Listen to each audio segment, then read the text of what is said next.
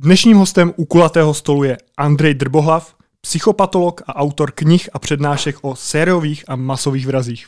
Dobrý den. Pěkný dobrý den. Dobrý den. Teďka mi přijde, že je hodně v módě, zvlášť na Netflixu, dokumenty o různých sériových i masových vrazích. Nemyslíte si, že to může být i špatně? Že by to mohlo někoho inspirovat, třeba v nejhorším případě? Tak bez zesporu a napovídá tomu i mnoho už reálných kriminalistických kaus. To není jenom dojem, hmm. to je fakt, že fenomén nápodoby sehrává své, to je jeden z takových typických psychopatologických fenoménů, a že se lidé dovedou zhlédnout v obrazu někoho, kdo může třeba působit a vypadat jako takový jako pozitivní vrah. Takovým příkladem byl třeba seriál Dextra, hmm. kdy opravdu byl vykreslen a zejména americkou populací, tou diváckou, vnímán jako pozitivní pachatel, pozitivní sériový vrah, protože připomeňme si, on si za oběti vybíral ty eh, pachatele, na které byla policie krátká. No a my dnes známe ze světové kriminalistiky na 11 případů z různých koutů světa, které napodobovaly mod operandy téhle seriálové postavy. To znamená ve volbě zbraně, ve volbě eh, oběti, viktimy, v tom provedení modu operandy, v akčním rádiu a tak dále. Takže napodobitelnost tam jistá je a je to vždycky velmi křehké, jak se to téma uchopí, jak se prezentuje, jak se o něm mluví, jaký má přesah a podobně. Takže jenom tenhle ten jeden seriál inspiroval 11 lidí, který... Mm. Takže teďka, když bude na podzim další série, tak možná, možná to nevěstí nic dobrého. No, tak přináší to samozřejmě eh, ty negativní věci v podobě nápodoby, přináší to ale i pozitivní věci, řekl bych, v tom, že třeba se zdvihne zájem mladých anebo teprve studujících třeba o podobné obory, vydají se tou cestou, takže tak to prostě je. No. Dříve to dělali knihy, ty měly také velkou sílu motivovat a velmi neblaze. Například jedním z dalších psychopatologických fenoménů je Vertrův efekt, který možná znáte a souvisí se sebevraždami. Kniha Utrpení mladého Vertra od Johana Wolfanga GTho mlad, mladíkovi, který se zamiloval o, do, o něco málo starší dívky, Charloty, a ta láska byla nevyslyšená, tak eh, on spáchal sebevraždu. A tahle ta kniha útla a literárně fascinující, kdykoliv, kdekoliv vyšla, tak sebou vždycky nesla vlnu sebevražd. Tedy z toho vznikl Vertrův efekt, co by fenomén, charakteristický tím, že čím více se v daném disponovaném období, kdy dochází k sebevraždám, o sebevraždách hovoří, čím návodnější a ilustrativnější je ten popis, zejména těch příčin, respektive motivů, tím se zvyšuje pravděpodobnost, že v nějakém relativně malém akčním rádiu se v tom může někdo zhlédnout, někdo se v tom může zrcadlit, může v tom vidět jistou podobnost a třeba pro sebe určité vysvobození. Takže to jsou fenomény, které prostě fungují. Ještě ta postava Dextra, to byla vlastně součást policejního sboru, takže měla přístup k těm složkám. Já si nemůžu představit, jak ti lidé, kteří to chtěli napodobit, si taky dokázali vybrat ty špatné lidi, kteří dělali už něco jako takové hroznýho. To asi šlo spíš jenom o to napodobit třeba ten jeho přístup, to jak vraždil, nebo? Hmm, ty podobnosti tam jsou vždycky jenom parciální. On není to tak, že by někdo opravdu skopíroval celý ten profil a, a takhle napodoboval. Takže jsou tam pachatelé, kteří třeba e, prokazatelně e, po té následné kriminalistické práci, kdy se procházely jejich počítače, tak bylo vidět, že zjišťovali, googlili, eh, jakou zbraň on třeba typicky používal, tedy jak, jaká byla délka toho ostří, třeba nožů a podobně. A to byla třeba ve finále jediná podobnost a ve chvíli, kdy byli zadrženi, tak se hlásili k tomu, že chtěli prostě nějakým způsobem naplnit a skopírovat jako Dextra, ale v tom reálném provedení to bylo třeba jenom ve volbě té zbraně. To, že by tam byl ten profil úplně jako skopírován, ta pravděpodobnost je jako nízká, aby ten člověk byl zároveň specialistou na krevní skvrny, stejně jako ta původní postava. Nicméně, ale to je potřeba říci jedním dechem, my v oblasti mnohonásobných vrahů nacházíme paradoxně, nechci říct příliš často, ale nacházíme případy pachatelů, kteří pocházejí z policejních sborů a velmi dlouho přihlíželi eh, třeba za zdálky, anebo v některých případech i naprosto jako blízce svému vlastnímu vyšetřování, čímž pochopitelně sebezáchovně také to vyšetřování oddalovali a, a směrovali ty cesty toho, toho kriminalistického zaměření úplně, úplně jinam. Takhle konkrétně u těch lidí, kteří se snažili napodobovat toho Dextra, tak tam mě hned právě napadla ta otázka, kterou jste zodpověděl, jak se pak přišlo na to, že napodobovali třeba toho Dextra. Hmm. Bylo to někdy v nějakých případech i tak, že třeba už při tom vyšetřování se šlo po nějakých stopách a říkal si někdo, že tady je nějaká určitá podobnost, anebo se na to vždycky přijde až tu chvíli, kdy se ten člověk přizná, anebo, nebo se mu takhle projede ten počítač? Drtivé většině těch případů, které souvisely vysloveně s nápodobou této konkrétní postavy, to um, tak nějak jako vyplynulo až během výslechů a, a, a, a během, řekněme, rozhovorů pro média. Jo? Protože my jsme v tomhle a musím říct si jako velmi dobře a udržme si to v té naší malé české kotlině, poměrně přísní v tom, že se nedává příliš velký prostor pachatelům tohoto typu. V zahraničí ta realita je úplně jiná, také samozřejmě konkurence médií je výrazně větší a vládnou také jiným kapitálem pro to, aby se mohli dostat třeba do věznic a podobně. A tím se stává, že ti pachatelé mnohdy jako vlastně ve svém jako obrovském pocitují grandiozní nějaké jedinečnosti a narcismu, sdělí médiím i více než samotným vyšetřovatelům. A někdy si to nechávají i pro ně, protože ví, že to dovedou velmi dobře speněžit.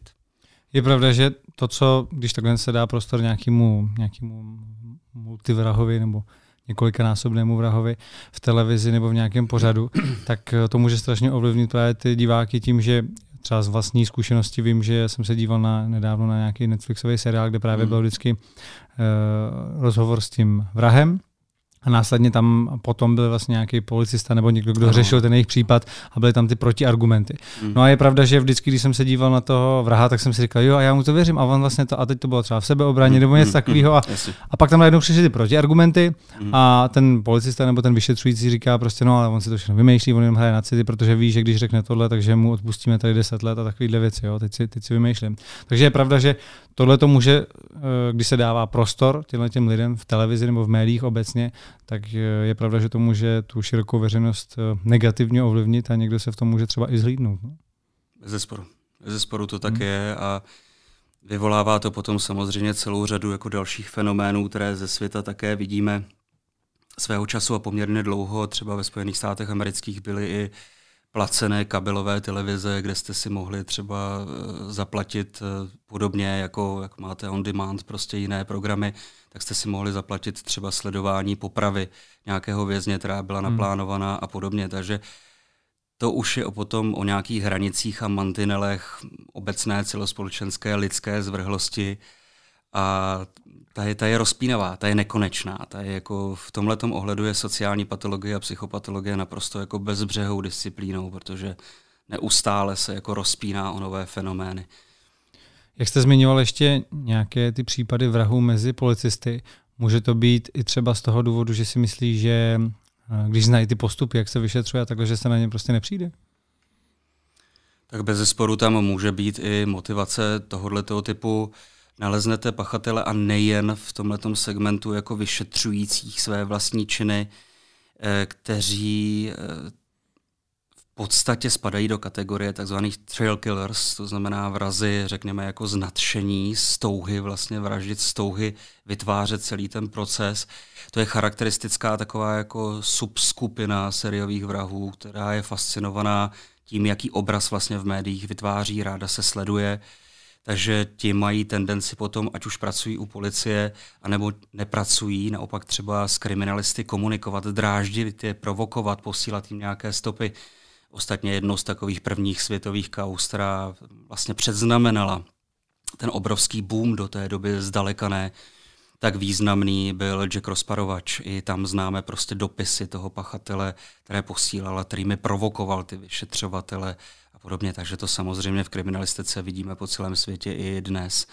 A ti policisté to umí jako dvojnásob, protože prostě připravují třeba pro ty kolegy vyšetřovatele ty stopy tak, aby je těšilo zpovzdálí, a myslím tím zpovzdálí několika málo kroků na tom hmm. místě činu následně sledovat jejich bezradnost. A to nevidíme vlastně jenom v tomto profilu, ale i v jiných profilech sériových vrahů. Takovou typickou skupinou jsou takzvaní mercy killers, to jsou vrazy, kteří velmi často působí, zejména třeba v nemocničním prostředí, jako andělé smrti.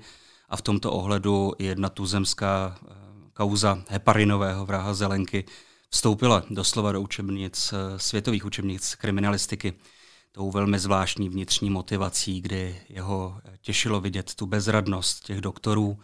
On sám byl v úvozovkách zdravotním bratrem a měl ty ambice prostě mít větší možnost, větší mantinely eh, té své práce a, a těšila ho vysloveně ta bezradnost těch, těch lékařů a titulovaných a bílými plášti šacených odborníků, kteří tu chvíli vůbec netušili, jako co se děje a, a čím je ten náhlý stav toho pacienta způsoben.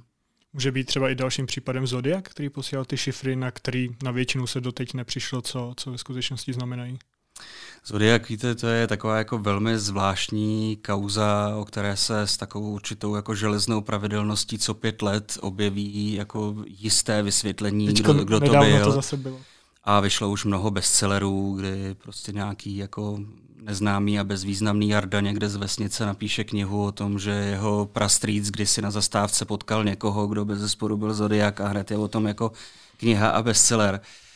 Tímhle je um, ta Amerika trošku jako uhlá. Oni milují svoje zlo. Oni si ho jako hýčkají, oni, oni prostě kolem něho cupitají a píšou o něm a rádi se o něm baví a natáčí o něm dokumenty z hora dola a na místech, kde se vraždilo, tak vytvářejí opravdu jako takové jako muzea, pomníky a jezdí tam autobusy plný dívat se prostě na tu scenérii. To je z mého pohledu něco už jako naprosto jako uhlýho a nechutného a svým způsobem jako patologického. Takže byl tak. někdy ten případ, jak jste zmiňoval, že vrah byl od policie i v České republice? Přiznám se, že nevím o tom, že by podobná kauza, která by měla tyhle ty prvky, jako byla u nás. Ale je potřeba říci, že my v té české kriminalistice, navzdory tomu, jak je eh, mnoho kaus jako velmi dobře popsaných eh, v kriminalistických sbornících, tak o mnoha věcech vůbec netušíme, protože prostě před rokem 89 by takové chování a takové činění prostě členů jako, jako pořádkových služeb policie, státní bezpečnosti a, a jiných složek eh, bylo rozvracející. To prostě to, spousta těch přečinů se uměla jako zamést pod koberec. Já sám teďka se pomaličku prokousávám jednou takovou kauzou, která se stala před rokem 89. Poznávám ji postupně skrze vyšetřovatele, který ještě na ní působil na té kauze eh, doktora Valeriána, opravdu jako takového matadora české kriminalistiky, velmi zkušeného kriminalisty. A ten pachatel tehdy, sériový vrah, byl vojákem. A tudíž ho soudil vojenský soud, nikoli jako soud eh, té, té, eh, té, těch běžných instancí. A, a všechno nasvědčuje tomu, že ten vojenský soud to tehdy nějakým způsobem také pravděpodobně jako ututlal, schoval, snížil ten trest jo, úplně ho jako vymazal ze všeho a podobně. Mm. Takže to jsou věci, které se jako nedozvíme. Možná, že je odhalí různé instituce, které se na to období zaměřují. Ve filmech se často stává to, že policie má třeba podezření, když nějak, tak řeší nějaký případ sérvýho vraha, že se někdo za něj vydává, že, že se třeba někdo, kdo nemá sám odvahu na to, aby něco takového vlastně udělal, ale zároveň má třeba nějaký takový tužby, tak se pak vydává a snaží se buď už třeba zmást ty policii, anebo, nebo naopak chce být on ten důležitý a řekne si, já jsem ten zodiak, třeba přihlásí mm. se, reálně vůbec s tím nemá nic společného. Tak je to taky druh nějaký poruchy, anebo to může být prostě jenom člověk, který se taky snažil být nějak důležitý a reálně ví, že kdyby se na to pak přišlo, tak by ho nějak neodsoudili, protože by se nedokázalo, že mm. Ta vaše otázka otevírá jako více rozměrů mm-hmm. možné odpovědi. E, za prvé je relativně běžnou praxí e, to, že se u různých kaus, na kterých kriminalisté pracují, e, objevují slepé uličky v podobě rychle jako přiběhlého pachatele, který tvrdí, že to udělal a který jako chce být hnedka odsouzen a chce být hned ve vězení a má spoustu jako zaručených informací. Policie vždycky tohle musí prověřit. Byl to mimochodem případ i té kauzy, kterou jsem vám před chvíli popisoval před tím rokem 89, toho vojáka, který vraždil mladé dívky vždycky na cestě, když se vracel do kasáren. Velmi neorganizovaným způsobem, úderem do hlavy nějakým kamenem, pohozením toho těla, opravdu jako velmi velmi nepromyšleným způsobem, kdy většinou těm nahým obětem přikryl jenom obličeje, což je takový jako zvláštní aspekt té, té, toho, toho procesu takového jako rozjitření, kdy ten rozum u těch pachatelů jako ustupuje a jsou tam spíše jako velmi intenzivní emoce, podpořené mnohdy nějakým, nějakým jako sexuálním podkladem. No a v tomto případě také vlastně kriminalisté se zdrželi na té cestě, protože přispěchal okamžitě muž, který říká, jako nemusíte nikoho hledat, byl jsem to já, je to hotovo, je to jasno. A vzhledem k tomu, že měl nějaké informace i z médií a zejména informace z toho regionu, kde se na základě nějakých, nějakých prvních stop eh, prostřednictvím eh, plagátů a podobně zjišťovalo, jestli nebyla zachycena svědky eh, nějaká, nějaká osoba a pohyb takové podezřelé osoby. Takže tenhle ten člověk jako velmi umně nasál a nabral všechny ty informace a vydával se za pachatele.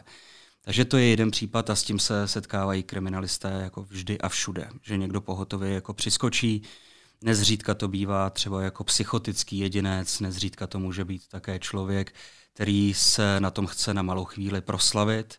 A nezřídka také nacházíme kauzy, kdy ten člověk jako natolik dychtí stát se jako výjimečným a slavným. A to nás vede k dalšímu psychopatologickému fenoménu, kterému říkáme herostratův komplex, který je charakteristický tím, že člověk i třeba přes naprosto odsouzení hodný čin se snaží vlastně eh, proslavit, stát se slavným. Eh, Herostrates, dnes máme tendenci to překládat podle toho té předpony jako hero, ale je to podle postavy historické postavy poměrně bezvýznamného muže, který se chtěl tak strašně proslavit a být vytesán na vstupních branách velkých měst, na které se tehdy do kamenů vytesávaly jména slavných senátorů, filozofů a podobně, a zrovna taky zločinců že zapálil tehdy Artemidin chrám v Efezu, což byl toho času jeden z divů světa.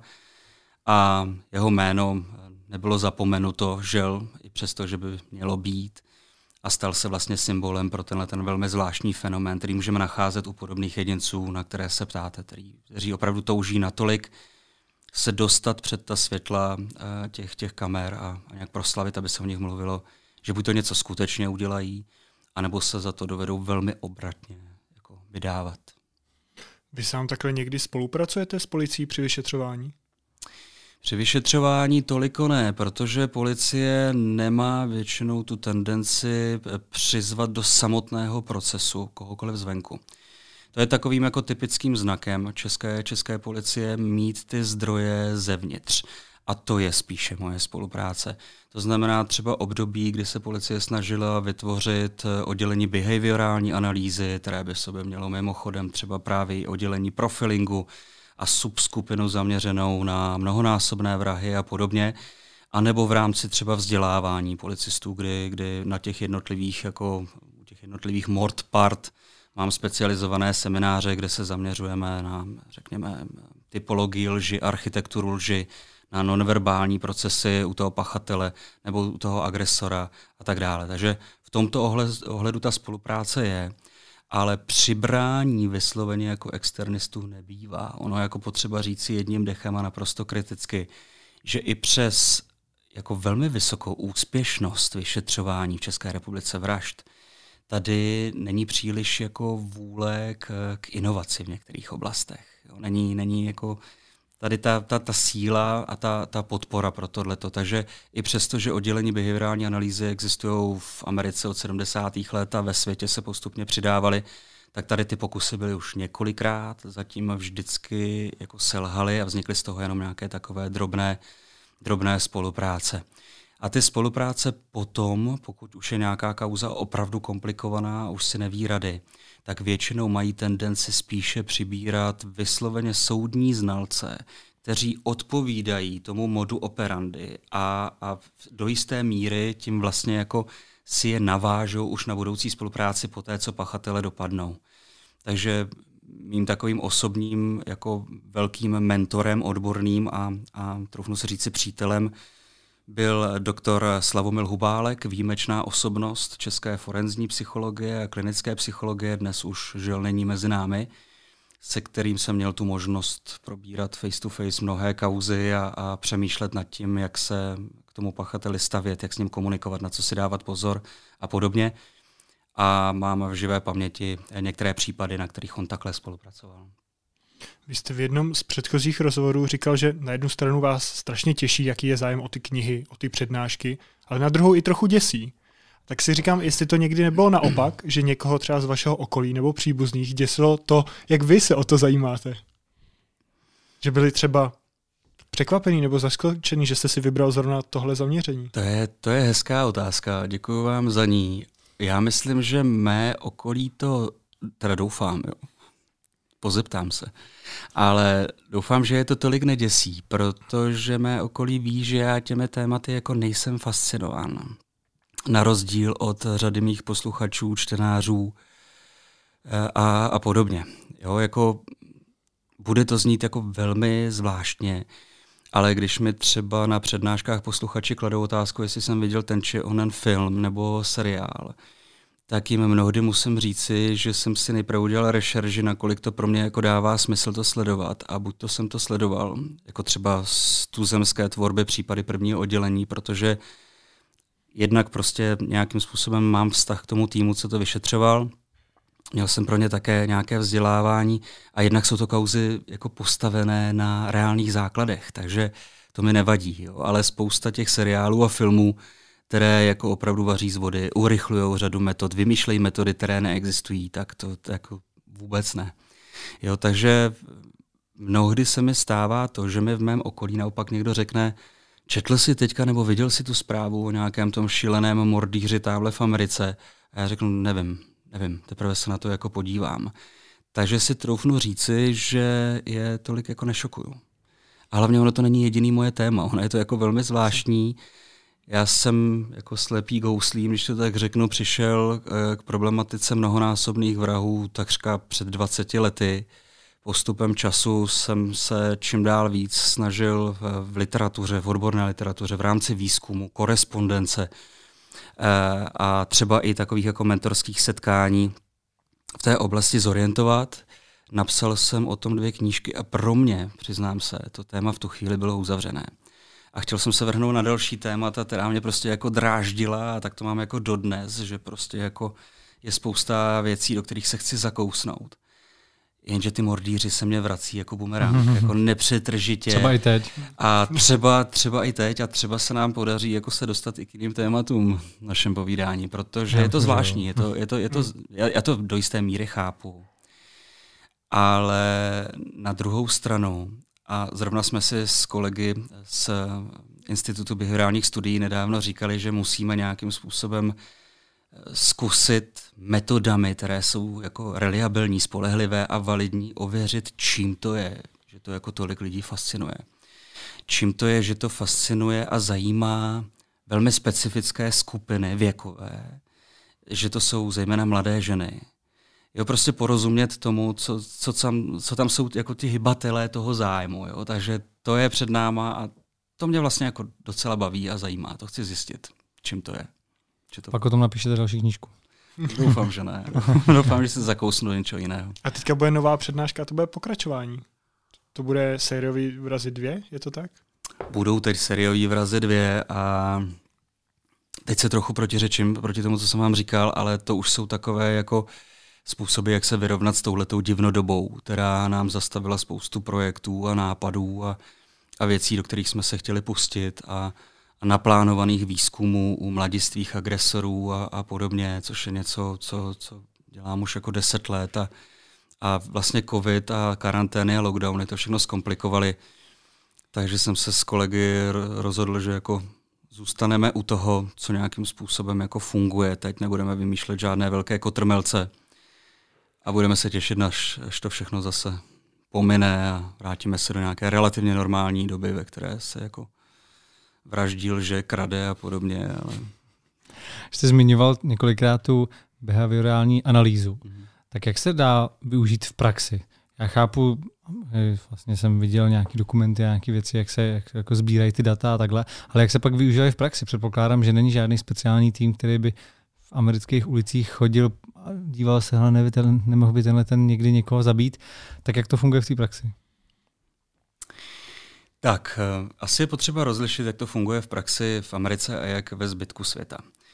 Behaviorální analýza, která dnes má už i více jako odborných významů a ten pojem se čím dál více v rámci zejména speciální pedagogiky přesouvá do oblasti poruch autistického spektra, tak ten původní termín, který souvisel opravdu jako s analýzou lidského chování a jednotlivých behaviorálních znaků, a který byl založen v roce 1970 Douglasem a Resslerem, takovými zakladateli v podstatě toho oboru profilování v Americe, nutno podotknout, protože jsou různé profilerské školy všude po světě a nahlížejí na ten profiling diametrálně odlišně, tak eh, v podstatě součástí tohohle toho stále se zvětšujícího týmu v 70. a 80. letech byl také obrovský eh, podpůrný výzkum. Eh, vy jste říkal, mám ten pocit, že sledujete i seriály na Netflixu, asi Mindhuntera jste viděl, to je ostatně více či méně jako mm-hmm. reálný základ a reálný popis toho, jak vznikalo právě toto oddělení.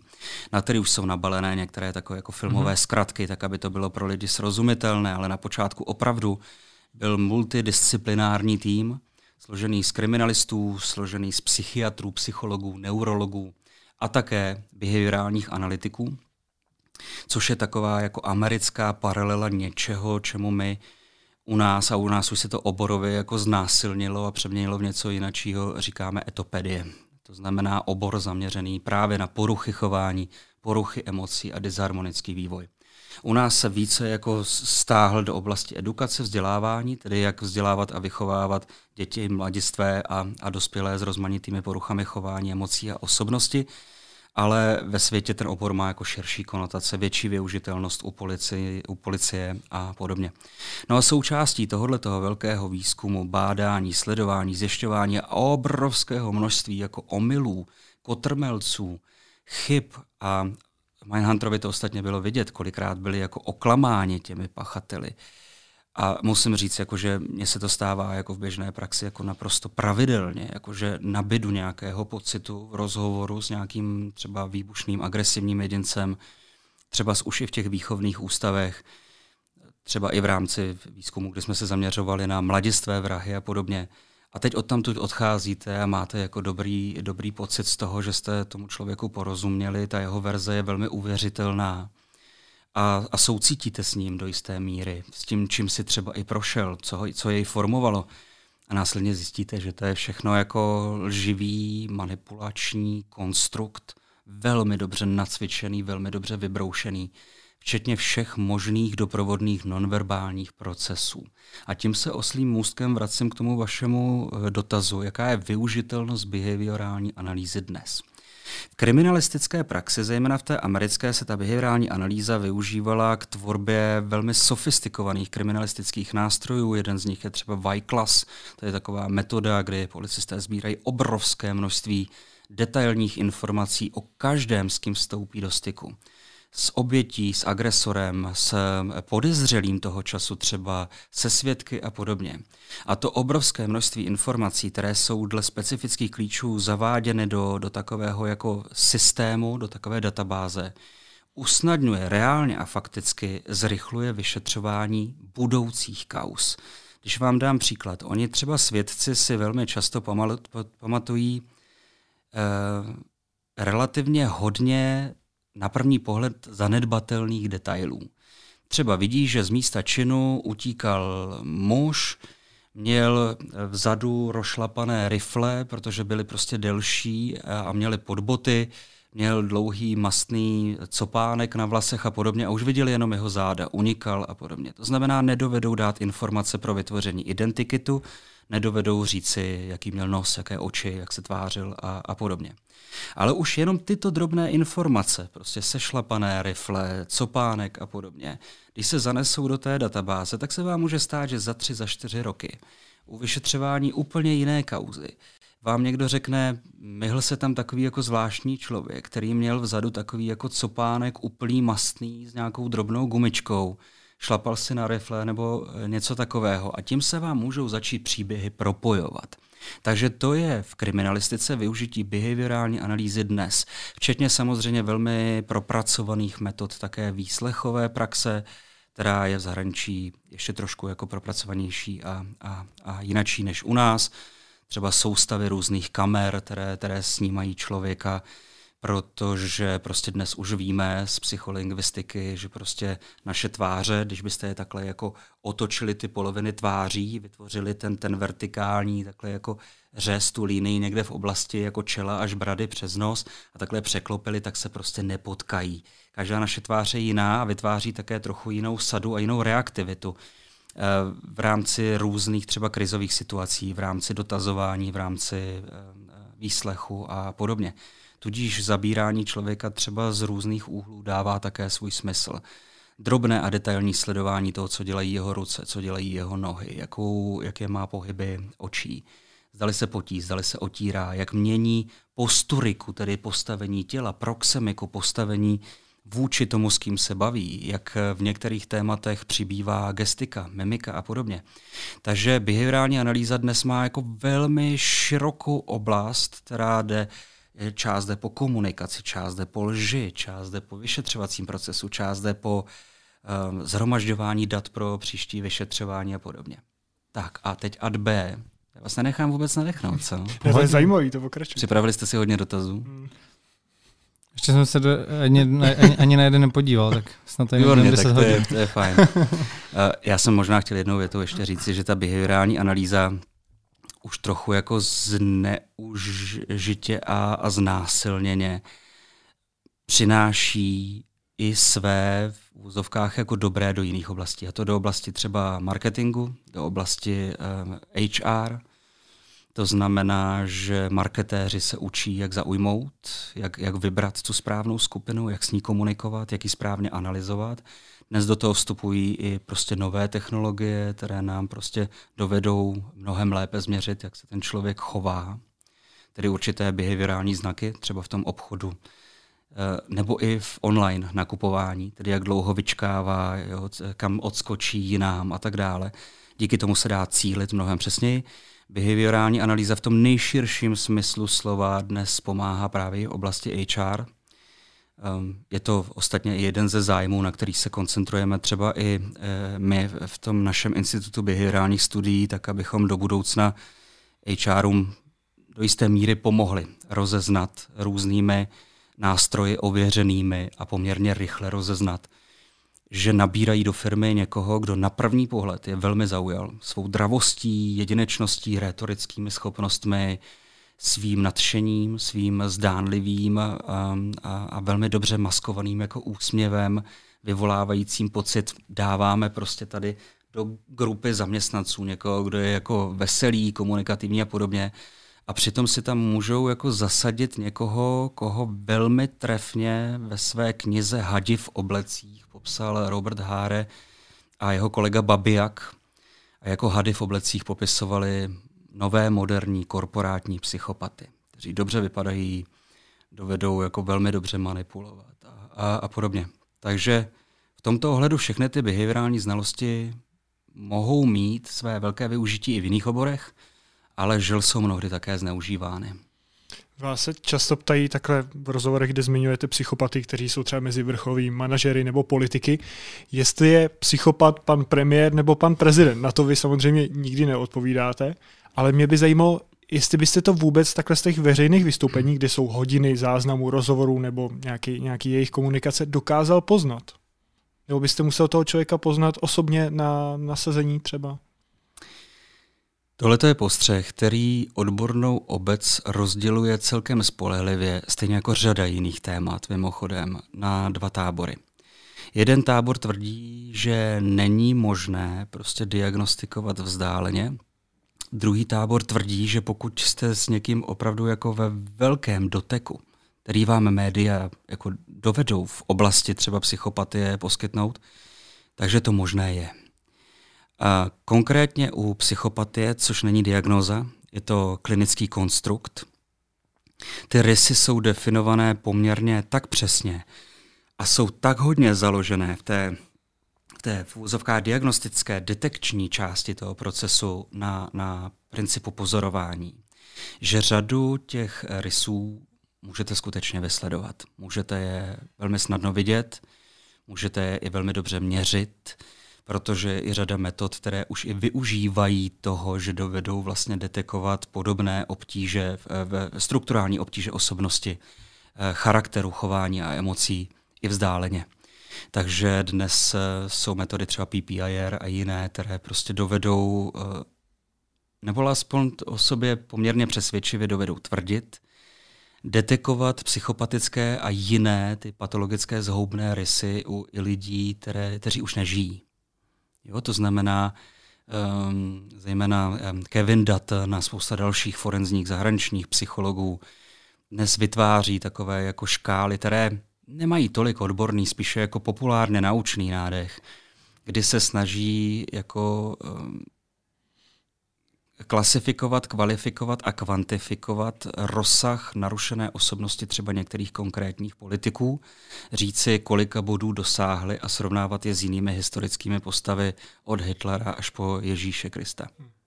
Takže podle vás se to dá i takhle prostřednictvím médií nebo záznamů? Velmi, velmi specifická oblast, spíše bych řekl psychopatických rysů, než psychopatie jako celku Eh, vysledovatelná, sledovatelná je. Když máte jako větší množství jako informací, můžete sledovat toho člověka jako v čase, což u politiků máme, mnoho z nich vidíme jako opravdu každý den. A vidíte je v různých situacích. Vidíte je, když do nich nikdo jako nestřílí, jakým způsobem mají eh, potřebu se sebe prezentovat. Když do nich někdo střílí, jak naopak mají potřebu jako eliminovat toho soupeře, Eh, vymlouvat se eh, na, na různé kampaně a jiné věci. A podobným způsobem prostě můžete analyzovat prostě jednotlivé rysy, jednotlivé obtíže. Ale není to vždycky úplně jako zdravé, správné a, a rozumné jako popsat a, a takhle to jako pojmenovat.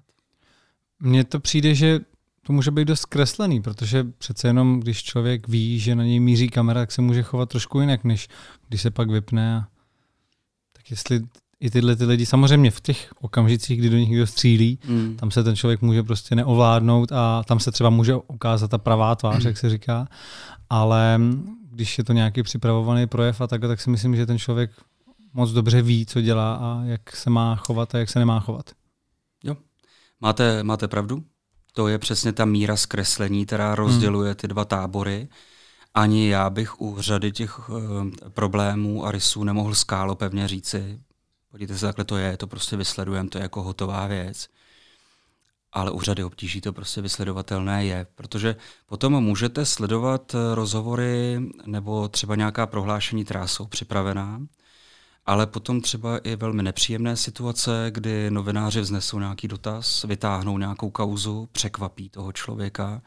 A když potom vidíte tu, tu architekturu té reaktivity, té, té odezvy, tu architekturu té lži, když vidíte, jak se rozpohybuje, jak funguje, komunikuje, jak skládá věty, jak odvrací ten tlak a podobně. A vidíte ho experimentálně v mnoho opakujících se situacích, že ty rysy té, té odezvy, ať už útočnosti nebo, nebo té, té obranosti vlastní, jsou relativně neměné tak už vám to prostě činí ty, ty postřehy spolehlivějšími. Ale je potřeba v tomhle být jako opatrný. A ono to hlavně nikdo jako nestojí a hlavně vůbec jako nikomu to nepomůže. Jo, jako ono je jednoduché říci, on je to jeden z nejtypičtějších a nejčastějších dotazů, který dostávám jako od novinářů. Kdo z českých poslanců a, nebo z jiných politických struktur je, je psychopat? E, já si troufnu říci, že jich dovedu vyjmenovat jako mnoho ale nedává jediný smysl, abych to dělal jako skrze média. Je to vždycky jako zneužitelné, nepříjemně uhnutelné, někomu to jako nabije, někoho to oslabí a je to úplně zbytečný, protože se z toho stejně nikdo neponaučí. Lidi si vždycky volili, volí a vždy budou volit psychopaty, protože jsou to prostě predatorní jedinci, o kterých se často v dřívější literatuře chybilo, že, říkalo, že jim něco chybí Ono jim ale reálně mnohé přebývá. Jsou to prostě predatorní jedinci, psychičtí upíři. Umí to. Umí prostě extrémně dobře manipulovat. Ví, na co zacílit, jaké argumenty v ten čas vytáhnout, tak aby se z něčeho vyměnili, vylhali. A to, že bych jako na kameru nebo kdekoliv jinde vyprávěl, je to tam ten či, či onen, nemělo vůbec žádný pozitivní impact, naopak. Takhle, jak jste říkal, že spousta vašich posluchačů třeba na přednáškách jsou nadšenci, možná někteří i fanatici. Stalo se vám, že přišel za vámi někdo po přednášce a třeba se vám přiznal, že cítí sám na sobě, že by mohl být někdy v budoucnu vrah? Nebo naopak, že už byl vrah a třeba si to odseděl, nebo, nebo je to nějaká dávná minulost? No, položil jste mi řečnickou otázku v zásadě. Jo, jo stává se to hmm. samozřejmě. Po přednáškách je relativně běžné, že lidi vyčkávají se svými příběhy, ať už příběhy vlastními, osobními, kdy se v něčem zahlédli, anebo příběhy, kdy jsou obětí a nepřišli na tu přednášku, protože by byli fascinováni pachateli, ale přišli tam z toho důvodu, aby lépe porozuměli svým vlastním agresorům v domácím prostředí. Těm lidem, které zaslepeně milují, ale o kterých vnitřně intuitivně tuší, že tam prostě není něco jako v pořádku a že se tomu nedovedou bránit. A tak takový, takový lidé jako běžně obcházejí přednášky, zjišťují, posilují se třeba a potom píšou i e-maily, že nalezli jako sílu k nějakému kroku, k nějaké odezvě. Někteří přijdou třeba ke mně na, na konzultace, na terapie nebo je navedu někam jinam, ale přiznám se, že tam přicházejí i rozmanitá a někdy jako velmi zvláštní jako svědectví nebo otevření duše a, a svěření se s něčím, co třeba provedli. Ale tím můj popis z pochopitelných důvodů musí skončit. Jo, to, to tady, tady vám nedovedu a nemů, nemůžu říct si prostě. A vlastně, kdyby byla ta situace, Více. že by se vám někdo tam přiznal k vraždě, hmm. a která vlastně nebyla nějak řešena, máte vy podle mě povinnost to asi policii nahlásit? Určitě ne, ano, ale musím říct jako na rovinu, že nikdo se mi nepřiznal k vraždě. Hmm. Jo, to jako určitě ne. A bylo to, že se někdo přiznal k tomu, že byl vrah a třeba si to odseděl? Eh, teď vám nerozumím, že by někdo uh, se... Řekl by, že někoho no, zavraždil no. v životě, ale už si odseděl, dejme tomu, 15-20 hmm. let a teď je na svobodě a přišel na vaší přednášku, protože ho to téma prostě Jo, zajímalo. tak tyhle, ty, tyhle ty případy tam jsou, jo, hmm. to jako jo.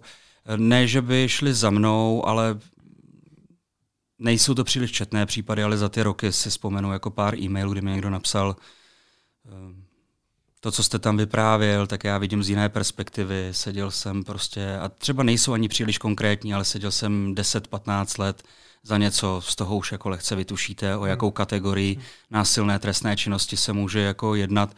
Tu a tam se to stává. Nejsou to žádné jako příliš četné případy, ale jednou za pár let se tohle to stává. To, co tam ale je, není to, že by přišli a řekli, uh, jsem vrah, nikdo to o mě neví a vám to teď tady vyprávím, protože to by mě stavilo jako do dosud nezažitého a netušeného světla, ve kterém bych sám musel probírat přesně to, co jste v otázce ukryl, a to je ohlašovací povinnost a celá řada dalších věcí. Ale to, co je tam častější, je to, že ten člověk přijde nebo napíše mi, že se v tom vyprávění, a to zdaleka nemusí být jenom přednášky o vrazích, jo, protože mám přednášky o poruchách chování, poruchách osobnosti a podobně, kde je to mnohem častější, že se ten člověk tam jako zahlédl. A přijde a, a svěří se s tím, že nějakou dobu už to o sobě jako ví, lidé mu to naznačují, něco už si vyhledával, Google zjišťoval. Teď mu to mé povídání jako více přiblížilo jeho, jeho obtíže a přijde spíše s tím, eh, jak s tím mám teď naložit, kam mám jít, co mám vlastně jako se sebou dělat. Existuje na to nějaká terapeutická podpora, jsem blázen, jsem šílenec, mám si to jako raději hodit, prostě přicházejí různé takové jako postřehy. To se, to se jako stává, to tak je. Já jsem měl připravenou otázku na to, jestli se to stává, tak to, to je zodpovězeno. A jak spíš do jaký, do jaký míry, třeba jak je to častý, že si to takhle člověk uvědomuje, že nějaký jeho myšlenky nebo případně i v tom horším případě činy jsou špatný. Já vám můžu říct jenom to, co je pro mě zjistitelné a měřitelné. A to je jako reálná zpětná vazba. Já nevím, kolik lidí od tamtud odchází třeba z mých eh, nebo jiných přednášek a říká se, ty, tam jsem se zahlíd, nebo tam jsem zahlíd svého tátu, hmm. nebo někoho blízkého. To znamená, měřitelný pro mě je, když mi napíšou třeba e-mail. tam to nemusí být jako vloženě na těch přednáškách, ale hmm. obecně třeba, hmm. že sám člověk pociťuje, že má nějaký asi psychický problémy a že by měl se sebou něco dělat, protože třeba každý den myslí na to, že by chtěl někoho zabít hmm. a uvědomuje si to a pak jde třeba a vyhledá právě nějakou pomoc. Ať už kamkoliv by zašel prostě a řekl by, hele, já vím, že to je špatný a nechci nikomu ublížit. Proto, mm-hmm. proto bych to chtěl nějak řešit, radši mě tady jako zavřete. Tak to jsou jako nejlepší možný případy, nemyslím tím jako zavřete mě, ale nejlepší možné případy, kdy ten člověk začíná pomaličku jako zvědomovat a nahlížet temnější stránky své duše. Eh, odkaz eh, ve svém prožívání a chování třeba i stran svých blízkých a rodičů, že v sobě začíná třeba co by, co by mladý otec malého dítěte zahlížet a sledovat eh, něco, co celý život nenáviděl u svého vlastního otce, kdy ve stavech, které do té doby nemohl zažívat, ve stavech nějaké netrpělivosti s vlastním mládětem, začíná zjišťovat, že prostě jako mu ty saze bouchnou jako mnohem snadněji, že se mnohem rychleji dostává do otáček a začíná si zvědomovat něco, co třeba vnitřně potlačil, že jeho táta byl podobný a, a tak dále. Takže doslova preventivně přichází s tím, že já s tím musím něco dělat, protože nechci být svému synovi stejným otcem, jako byl třeba otec mě. Takže se stává a v jakémkoliv odstínu těch obtíží, které má, je, je vždycky uh, tohleto chválihodný. Je to nesmírně důležitý, naprosto zásadní, klíčový první krok, že ten člověk jako u sebe nalezne nějaké, nějaké duševní oslabení, pošramocení, duševní modřiny, duševní onemocnění, duševní nějaké obtíže a tak dále. A ten první krok je jako důležitý. To. Pokud ten mhm. člověk nechce spolupracovat, nechce do psychoterapie a podobně, to se můžete stavit na hlavu a, a přečíst milion knih a moc tím jako neuděláte. My jsme točili i dokumentární sérii o sexuálních predátorech a měli jsme možnost dělat rozhovory právě s nějakými devianty. A ty nám právě říkali, že když takhle uh, pak chodili na nějakou, nějakou léčbu, anebo, nebo měli nějakou, že třeba jim docházeli k nějakému lékaři, ale reálně vlastně byli normálně na svobodě mm. uh, mezi, mezi ostatníma lidma. Takže měli určitá doporučení, třeba, že když to byl nějaký sexuální deviant, tak nesměl jít ven třeba neuspokojený mm. a podobně. Tak jestli jsou i nějaké takovéhle věci, které se můžou řešit u nějakých právě takovýchhle jako závažnějších případů, jako jsou třeba vraždy nebo takhle. I když ten člověk samozřejmě, ano, když něco takového udělá, přijde se na to, tak si odsedí nějaký trest. Mm. A pak, když by se měl začlenit zpátky do společnosti, si odpiká ten trest, jestli pak má i nějaký takovýhle jako doporučení a naštěvuje pořád třeba nějakou, nějakou pomoc. Tak, ukrývá se v tom více otázek a začnu od konce. Ano, samozřejmě ta, ta doprovodná činnost před propuštěním a po propuštění eh, u nás prováděna je. To, že by mohla být prováděna výrazně lépe, to jako si jsme vědomi těch limitů a můžeme se inspirovat i v zemích, kde to funguje jako výrazně lépe. Jako země zejména skandinávské, kde kde ten pachatel ještě před propuštěním opravdu jako opakovaně s tím svým kurátorem, s tím probačním úředníkem a podobně opouští vězení, jezdí do reality, vezmou ho třeba jako někam do baru jenom na pivo, aby prostě jako přičichl té době, eh, vezmou ho na sídliště, kde mu třeba po přechodnou dobu stát jako přidělí byt, vezmou ho do nějaké fabriky, kde mu seženou práci a několikrát tam s ním jedou, aby zjistili, hele, vyhovuje ti to, není tady na tebe moc lidí, prostě trefíš sem a tak dále. Přiznejme si, že pro nás všechny, nebo minimálně jako pro nás tři, pokud nemáte hoši za sebou nějakou, jako, eh, nějaké odnětí svobody e, delší, tak e, velmi pravděpodobně je dost obtížně představitelné, že jsme jako v bublině 5, 10, 15 let a pak vylezeme ven. Ta doba se dovede změnit v řádu týdnů, měsíců, e, tak strašně dramaticky. Vemte si, jak se přesouvá komunikace do kyberprostoru, jak, jak, jak se prostě všechno dramaticky mění. Takže ten mordýř, který si odseděl 10-15 let, vyleze ven, tak leze, to neleze do stejného města, neleze do stejné země, jako leze mnohdy na úplně jinou planetu. A to sebou přináší řadu různých jako selhání, pokud je to člověk popudlivý, vznětlivý, který má vnitřní, opravdu klinicky ověřené obtíže, s, zvládat své vlastní vnitřní impulzy, tak je potom prostě kousek k tomu, že někoho napadne, něco rozbije pokud eh, se nedovede rychle, nebo ta podpora není dost velká, nebo on ji prostě nedovede přijmout, zařadit do společnosti, najít si práci a podobně, zcela přirozeně se začne navracet k formátům um, ověřeného chování a jednání prostě z dřívejška. Takže recidiva, která je mimochodem jako poměrně vysoká, pohybuje se řádově kolem 70%, je dána přesně všemi těmito a mnoha a mnoha dalšími slabinami, na které systém prostě jako musí pamatovat, pokud si nechce přihlížet a záměrně jako vychovávat a pečovat stále o stejnou skupinu lidí vlastně. Těch, kteří se navracejí nebo se v době, kdy jsou na svobodě, stačí rozmnožit. To se nabízí otázka teda, jestli ten přístup v severských zemích tomuto pomáhá, že je tam menší ta recidiva. Pomáhá, ta recidiva je tam výrazně menší, pohybuje se tak kolem těch 20%. Hmm. Uh, nechci říct si úplně to, že v tom penitenciárním systému jako Norska, Dánska a dalších zemí bych se stotožňoval se vším. Na mě jsou některé ty věci až zase jako moc míru milovný. Jo? Jako to často asi, zmiňujete asi třeba jsem... to vězení u no, no, no, no, no, To si vybavujete správně. Třeba právě jako kauza Anderše Breivika a mnoha jako e, dalších. Myslím si, že taková jako střední cesta byla jako lepší a že ta, že ta inspirace rozhodně od tamto být může. Ale přebírat to jako celé, to taky úplně nejde, nefunguje. Naše společnost je jinak postavená, názorově jinak postavená, naše tolerance, vůbec podpora třeba zaměstnavatelů je také jiná a tak dále, jako mnoho a mnoho odlišností, které znemožňují převzít jakýkoliv, jakkoliv vzdáleně funkční model jako celek. To prostě nejde. Jste říkal, že často si lidé vyhledají vás, že za vámi přijdou, ať už po přednášce nebo kdykoliv jindy třeba napíšou e-mail, že u sebe něco pozorují. Ale je to i naopak, že třeba vy jste viděl nějaký zajímavý případ, ten vrah se dostal do vězení a vás to zajímalo tak, že jste ho navštívil přímo v tom vězení a zajímalo vás nějaká jeho motivace nebo si s ním pohovořit? Do jisté míry ano, je takový třeba i případ eh, teď jeden aktuální, který, který mě zaujal a kterém se budu snažit nějak jako jít a to je eh, případ Šťovíček, takový jako aktuální sériový vrah.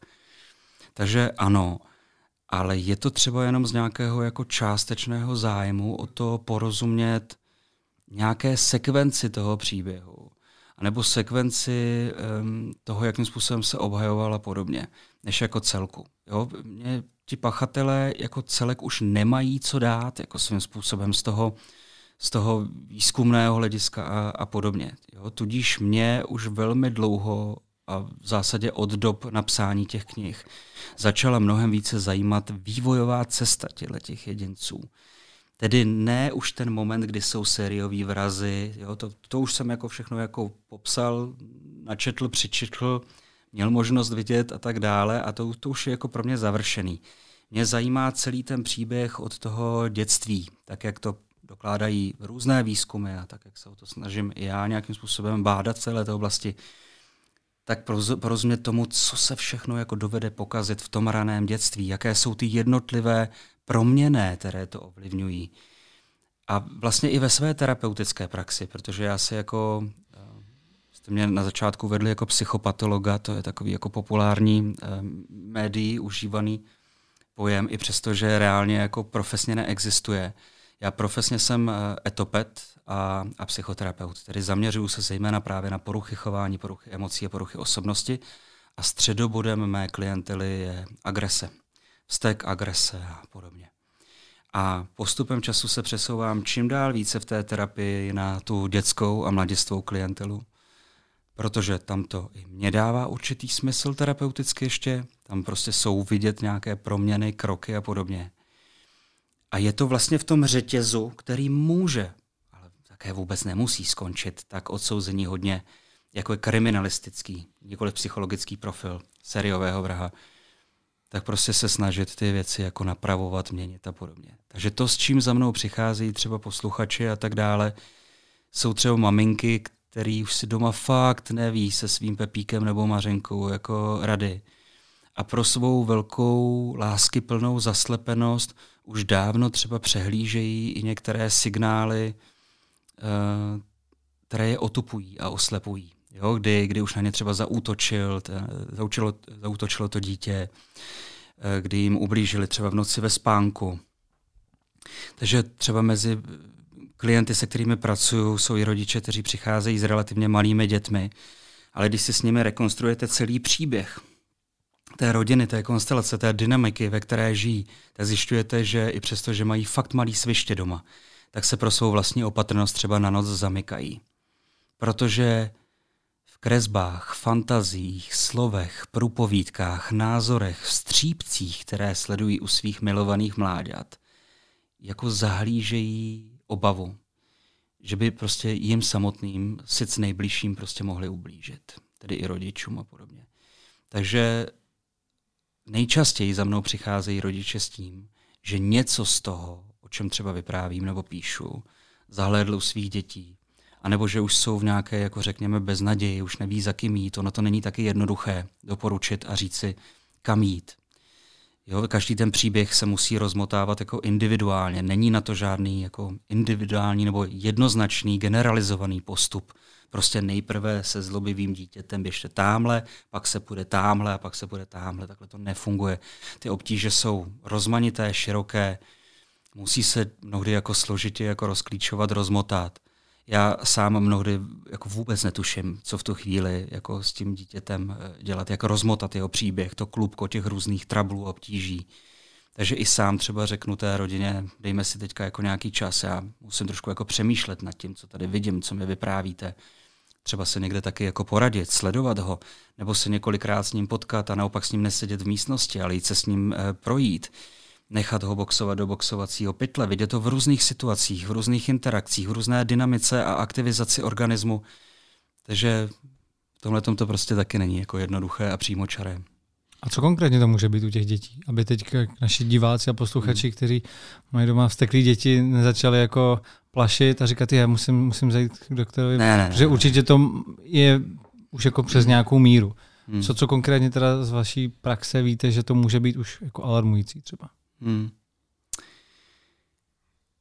Ta otázka je záludná v tom, že velmi obecně kolegové kliničtí psychologové a psychiatři v závěru svého sledování, pozorování a posuzování toho dítěte nebo mladistvého tu kauzu uzavřou třeba jako porucha chování.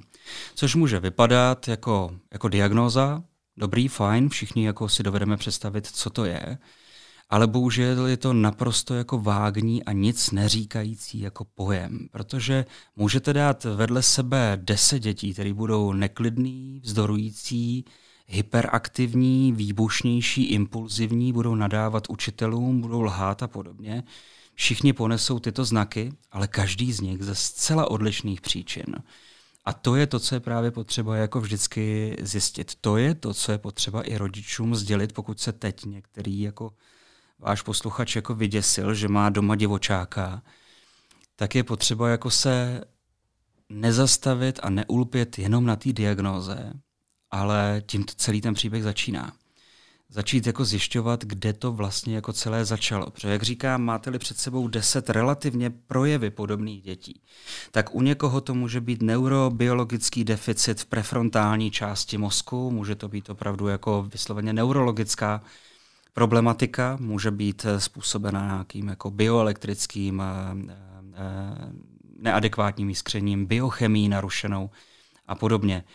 Může to být dítě, které se chová velmi podobně a zjistíte, že to je sociálně naučené chování třeba od jeho vlastních rodičů, že ta výbušnost, výbojnost, ta komunikace, ta větší temperamentnost je něčím, co prostě má nasledovaný, co vidí, jakože jeho táta jako startuje na první, že prostě když je někde jako nějaký trouble, tak táta vždycky vystartoval a vlastně ten byl strujcem toho trouble ve skutečnosti, což je jako impozantní vidět jako nejbližší mužský vzor, jak se dovede velmi rychle vypořádat s kýmkoliv. Velmi snadno se to jako kopíruje. A, a můžou tam být jako celá řada dalších obtíží. Jo? Stejně tak se můžou chovat děti s iniciálními projevy poruch autistického spektra. Můžou se tak chovat děti po úrazech mozku. E, můžou se tak chovat děti, které jsou týrané, zneužívané a zanedbávané. A tyhle ty projevy agrese, vzdorovitosti, impulzivity, hyperkinetiky jsou mnohem více spíše jako obraným mechanismem, takovým jako voláním o pomoc. Jo, jakože nemůžeme říct, všechny ty děti jsou zlobivý, mají poruchy chování a všechno to jsou sígři. Jo, protože z těch deseti, jako v uvozovkách, sígři budou třeba jenom dva. Jo, ale ty ostatní se tímhletím způsobem jako na sebe snaží jako upozornit. Eh, rvou se ve škole, protože chtějí aspoň na malý moment, na malém místě jako vyniknout. Proto a, a větou, kterou to snad učiním srozumitelnějším a uzavřu. Pro mě osobně velmi často poruchy chování jsou mnohem více jako maskou, která zakrývá poruchy komunikace, to znamená, že ty děti jako neumí a nenaučili se správně komunikovat. Nikdo se s nima doma nebaví, nikdo jim nedává prostor, nikdo jim neklade správné otázky, a nebo není ochoten odpovídat jejich otázky, a nebo vidí velmi agresivní, arrogantní a asertivní komunikaci ve své rodině. Tedy poruchy komunikace halené jako poruchy chování. Dále poruchy adaptability, kdy to dítě je nepřizpůsobivé v různých kolektivech a je třeba výbušné a agresivní, ale je nepřizpůsobivé z mnoha různých důvodů, protože třeba má velmi milující úzkostnou maminku, která ho prostě neustále má u toho materského prsu na té neviditelné pupeční šňůře, ho prostě dotáhne až do té první třídy a pak ho vypustí mezi jako malé divočáky, kteří ho jako semelou a on se tou agresí a výbušností a hyperkinetikou a čímkoliv jiným vlastně jako brání. No a pak to jsou poruchy vztahů, kdy to dítě také může být jako agresivní, napadat ostatní, vstupovat nepříjemně do prostoru jiných lidí, ale nemusí to nezbytně být porucha chování, spíše je to porucha vztahování se k jiným lidem, protože prostě jiné způsoby jako nenačichl, neviděl, nerozeznal, nepoznal, neporozuměl jim z důvodu třeba nějakých vlastních limitů a tak. Takže ten příběh je mnohem širší a komplikovanější a proto je vždycky skvělý, když rodiče přijdou co nejdříve, ať už rodiče nebo i ten dospělý u sebe zhledá nějaké obtíže a když prostě jedná a když je vytrvalý a když je trpělivý v tom, že musí přijmout, že sice přichází za někým, kdo se určité části obtíží věnuje, ale že i ten daný člověk potřebuje nějaký prostor tomu porozumět a uchopit to správně. Jo. Já mám uh, vlastně jednu blízkou osobu, která se stará o děti právě z procho autistického spektra. A takhle mi přijde, že když někdo dělá takovou práci, tak uh, za prvý nemůže mu být těch dětí líto na jednu stranu a na druhou stranu vlastně nemůže a ani jim vlastně ty činy, které jsou často zlí, které ty děti dělají, hmm. být jako nějaký odpor k tomu, že musí k tomu přistupovat jako profesionál. Máte to i vy taky, jako že když s těma dětma vlastně tam mluvíte, tak musíte mít tu čistou hlavu a na jednu stranu je nelitovat, na druhou stranu zase úplně neomlouvat ty jejich činy? Jak, jak k tomu přistupujete? Není to jako někdy těžký úplně pak, jako když, já nevím, od, je to těžké. odbyde 8 hodin v práci a jdete domů, tak asi to nejde úplně vyčistit tu hlavu. Ne, jako budu k vám naprosto jako upřímný, je to těžký a nemyslím si, že by jako s přibývajícími léty praxe se to nějak jako zlepšovalo. Prostě uh, jsou dny, kdy i ta protistrana, třeba ta terapeutická, ten člověk také třeba není v nějaké jako pohodě, v nějaké rozladě, nějaké nejistotě a, a podobně. A samozřejmě nahlížíme na toho druhého člověka v tu chvíli také jako úplně jinak. Takže někdy, a co pak slovo někdy jako není správný, prakticky jako vždy musím mít, nebo snažím se mít, jako dotek sám se sebou. Dotek s tím, jako kde se já právě nacházím. Nenechat se jako vyprovokovat protože i mně se to někdy může stát, ono, když jako eh, potom pracujete s dítětem, které vás hodinu všemi rozmanitými způsoby provokuje, eh, nebo zkouší různě jako napadat, házet věci kolem sebe a podobně, tak samozřejmě je velmi snadný v tu chvíli jako drtivou silou dospělého jako si sjednat pořádek a, a srovnat. Jenže to je jako, jako krátkozraký. Ono to jako srovná v, v tu chvíli, ale vždycky musím přemýšlet nad tím, jaké to bude mít důsledky v tom jeho vnímání, jak on bude vnímat, jestli v tu chvíli prohrál, vyhrál, jak se stanovily naše mantinely a podobně. A je to citlivý a ne vždy se mi to daří.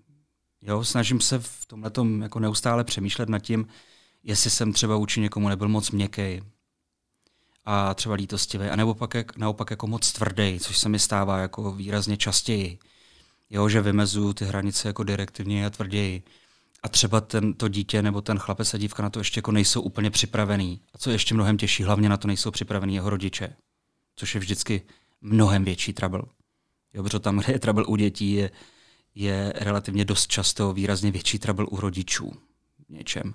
Nemyslím nějaké klinické diagnoze, ale v tom, že mají tendenci jako neustále to dítě omlouvat, nebo jsou extrémně úzkostní, hyperprotektivní, extrémně ochranářští, anebo jsou sami jako narcistní a tak jako nechtějí slyšet, že s jejich mládětem něco je, protože prostě jejich mládě je výsledek jejich genetické stepilosti. Rozumějte, to fakt jako nechcete slyšet, že máte doma seraně vyvíjejícího psychopata.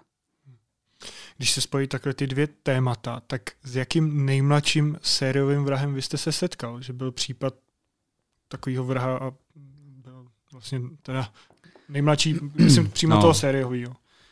Tak v tom budu muset trošku vaši otázku korigovat, protože jednak v naší zemi nemáme příliš mnoho sériových vrahů. A paradoxně, a jedním dechem musím říct naštěstí, ale je to zvláštní z kriminalistického hlediska. Tady nemáme e, prakticky e, seriové vrahy, kteří by odpovídali celosvětovému průměru věkovému. Na tož, abychom je měli pod průměrem. Průměr první vraždy u seriových vrahů je 27 let a kousek. Jo? E, u nás ti pachatelé seriových vražd jsou spíše starší. Jo? Takže otázka, s jakým jako nejmladším bychom se stejně bavili jako o věku plus 30. Mnohem zajímavější je asi a mnohem lepší e, je, je potom otázka spíše na vraždy jednotlivé, tedy vrahy jedno, jednotlivých vražd, ne seriové vrahy. A ty naleznete už jako mezi, mezi mladistvími v, v ústavech. Nejmladší, se kterým, pokud bychom takhle jako otočili s, eh, lépe a smysluplně tu otázku, nejmladší 14 let za mě. Já jsem to teda nemyslel jenom v České republice, 14. ale celosvětově. Vlastně v jakém věku to může začít, tady ty sériové vraždy, třeba, třeba jasně, v USA. Jasně, jasně. Tak tam už nemůžu k tomu dát tu zpětnou vazbu, eh, že bych se s nimi potkal ale, ale sériový vrazy jsou zdokumentovaní i ve věku relativně hodně nízkém. Jedna taková kauza indická, kterou si připravuju teď do nové knížky, do, do které jsem se nějak jako zakous a, a snažím se uh, vytvářet první, první kapitoly, je kauza z Indie a já to byl šestiletý chlapec. Eh, který, který vraždil sériově. Zavraždil teď, nevím, tři nebo čtyři děti eh, ve věku do dvou let ve svém okolí. Eh, jeho rodina to věděla, jeho rodina se ale natolik styděla, že by se to o nich jako říkalo. A hlavně bavíme se o opravdu poměrně jako zaostalém indickém venkově, kdy ty rodiny mají tendenci si všechno vlastně jako řídit, spravovat, ututlat, vychovat a potrestat sami. Jo, takže tohle to je jedna kauza, kdy byl takhle malý kluk. Um, jsou kauzy z Velké Británie, osmiletá dívka, před pár lety devítiletý a desetiletý chlapec v tandemu, e, jako sériový vrazy, už tedy jako opravdu jako tedy v sérii mnohem méně jako takhle jako neobvyklé, tedy jinak řečeno častější, je to u vrahů masových. Jo, což je ta druhá strana z těch celkových jako tří stran mnohonásobných vrahů, jo, kteří se dělí na sériové, tedy s určitým odstupem na různých místech páchají trestnou činnost, vraženého typu, masové, tedy jeden útok na jednom místě a větší množství obětí, a pak jsou ještě takzvaně záchvatovití vrazy, jako velmi proměnlivý a spíše jako velmi intenzivní, takové jako intenzivní jako šňůře několika dnů nebo týdnů. U těch masových vrahů ještě v době, kdy jsem na ně nebo o nich psal knihu, byl průměr 31 let. Za těch několik málo let se věkový průměr masových vrahů z 31 postupně dostal na 24 a dnes je věkový průměr masových vrahů, zejména pak útočníků na školách, kteří dnes vytvářejí 51%, tedy v podstatě o 1% majoritu už všech útoků masového typu. E, obecně se dostáváme k průměrnému věku 18 let. To znamená, vezmeme-li si tuhletu v tomto ohledu statisticky neúplně jako funkční veličinu, asi byl lepší jako jinak na to pohlížet, ale vezmeme-li jako průměrem, že tím hrotem, tím středem je 18. rok života, tak z toho jednoznačně vyplývá, že, že na těch koncích vlastně musíte mít i, i útočníky, kteří za sebou zanechají velké množství obětí na jednom místě během útoku i ve věku výrazně, výrazně nižším. Jaký je reálný zájem napravit tyhle ty lidi, teď nemyslím ty mladiství nebo, nebo mladý sériový vrahy, ale obecně prostě třeba ty sériové vrahy nebo masové vrahy, kteří jsou odsouzeni třeba na 20-30 let, ať už u nás nebo v jiných zemích. Hmm. A e, jaký je vůbec e, vlastně zájem teda na to je začlenit zpátky do té společnosti a napravit je nějak, aby se v tom hmm. nápravném zařízení napravili teda. Hmm, hmm, hmm. A, nebo, a nebo to je tak prostě, že se dávají do životí třeba v, ve Spojených státech, tak aby prostě ten člověk už se nikdy nepodíval na, na, do našich ulic.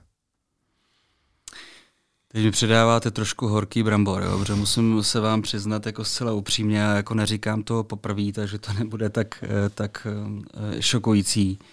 U drtivé většiny pachatelů tohoto typu si ani já osobně, teď budu mluvit fakt za, jako za sebe, nemyslím, že by dávalo jakýkoliv smysl eh, vynakládat velké extrémní úsilí odborníků o jakoukoliv nápravu.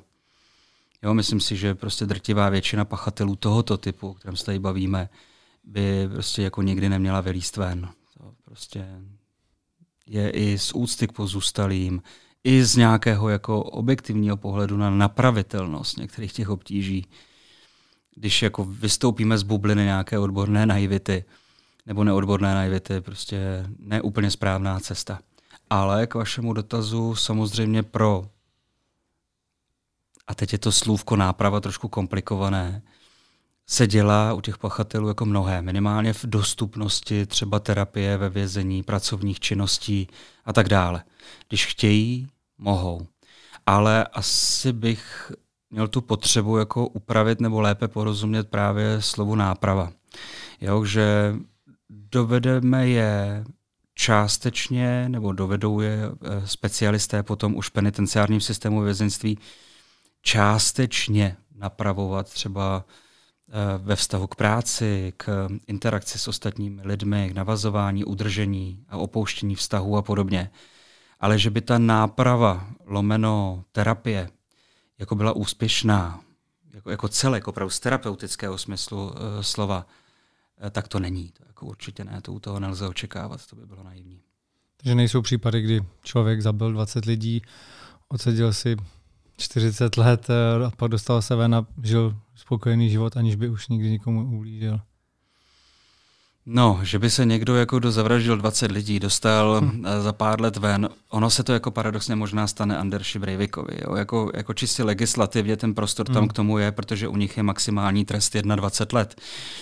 Ale velmi pravděpodobně i u něj se stane to, co se stalo u jiných propuštěných, že potom jako jdou stejně systémem nějaké následné péče psychiatrické, pobytové, ústavy sociální péče a tak dále. Jo. Ale to, že jako recidiva u těch pachatelů potom bývá, tak jako bývá také. Stejně mm. tak ale může pozorný posluchač, který se v této oblasti nějak jako pohybuje a čte, eh, objevit i případy, jako které bychom za nápravu v úvozovkách označit mohli. Jo. To jako nechci říci, že ne. Ale to je vždycky potřeba posuzovat jako opravdu jako individuálně. Ale za mě jedním dechem masový a sériový vrazy nemají co dělat venku. Vy osobně byste byl pro trest smrti? To je oblíbená otázka. Možná nejoblíbenější otázka, musím říci. Uh, já jsem si tohleto téma pokládal sám sobě v době, kdy jsem končil vysokou školu a napsal jsem na něj ostatně i diplomovou práci, protože jsem si ho sám pro sebe potřeboval jako ujasnit. Uh, trest smrti je zneužitelný, je to nástroj, který sebou přináší celou řadu obtíží, vyžadoval by ve svém užití prostě zcela jiný pohled a náhled, než jaký byl a je praktikován, tedy posuzování a ověřování. Trest smrti je něco, k čemu se naše společnost charakteristická takovým jako až retardovaným altruismem principiálně nikdy nenavrátí, si troufnu říci, ale zároveň musím říci, že trest smrti je pro mě uh, smysluplné a spravedlivé završení kaus podobných sériovým masovým vrahům. Ne pro vraždy obecně, ne pro jiné přečiny, ale u pachatelů, u kterých je naprosto prokazatelné, že to udělali. To znamená, nemůže tam vzniknout žádná jako, nějaký jako zásadní omyl, nějaké jako velké pochybení.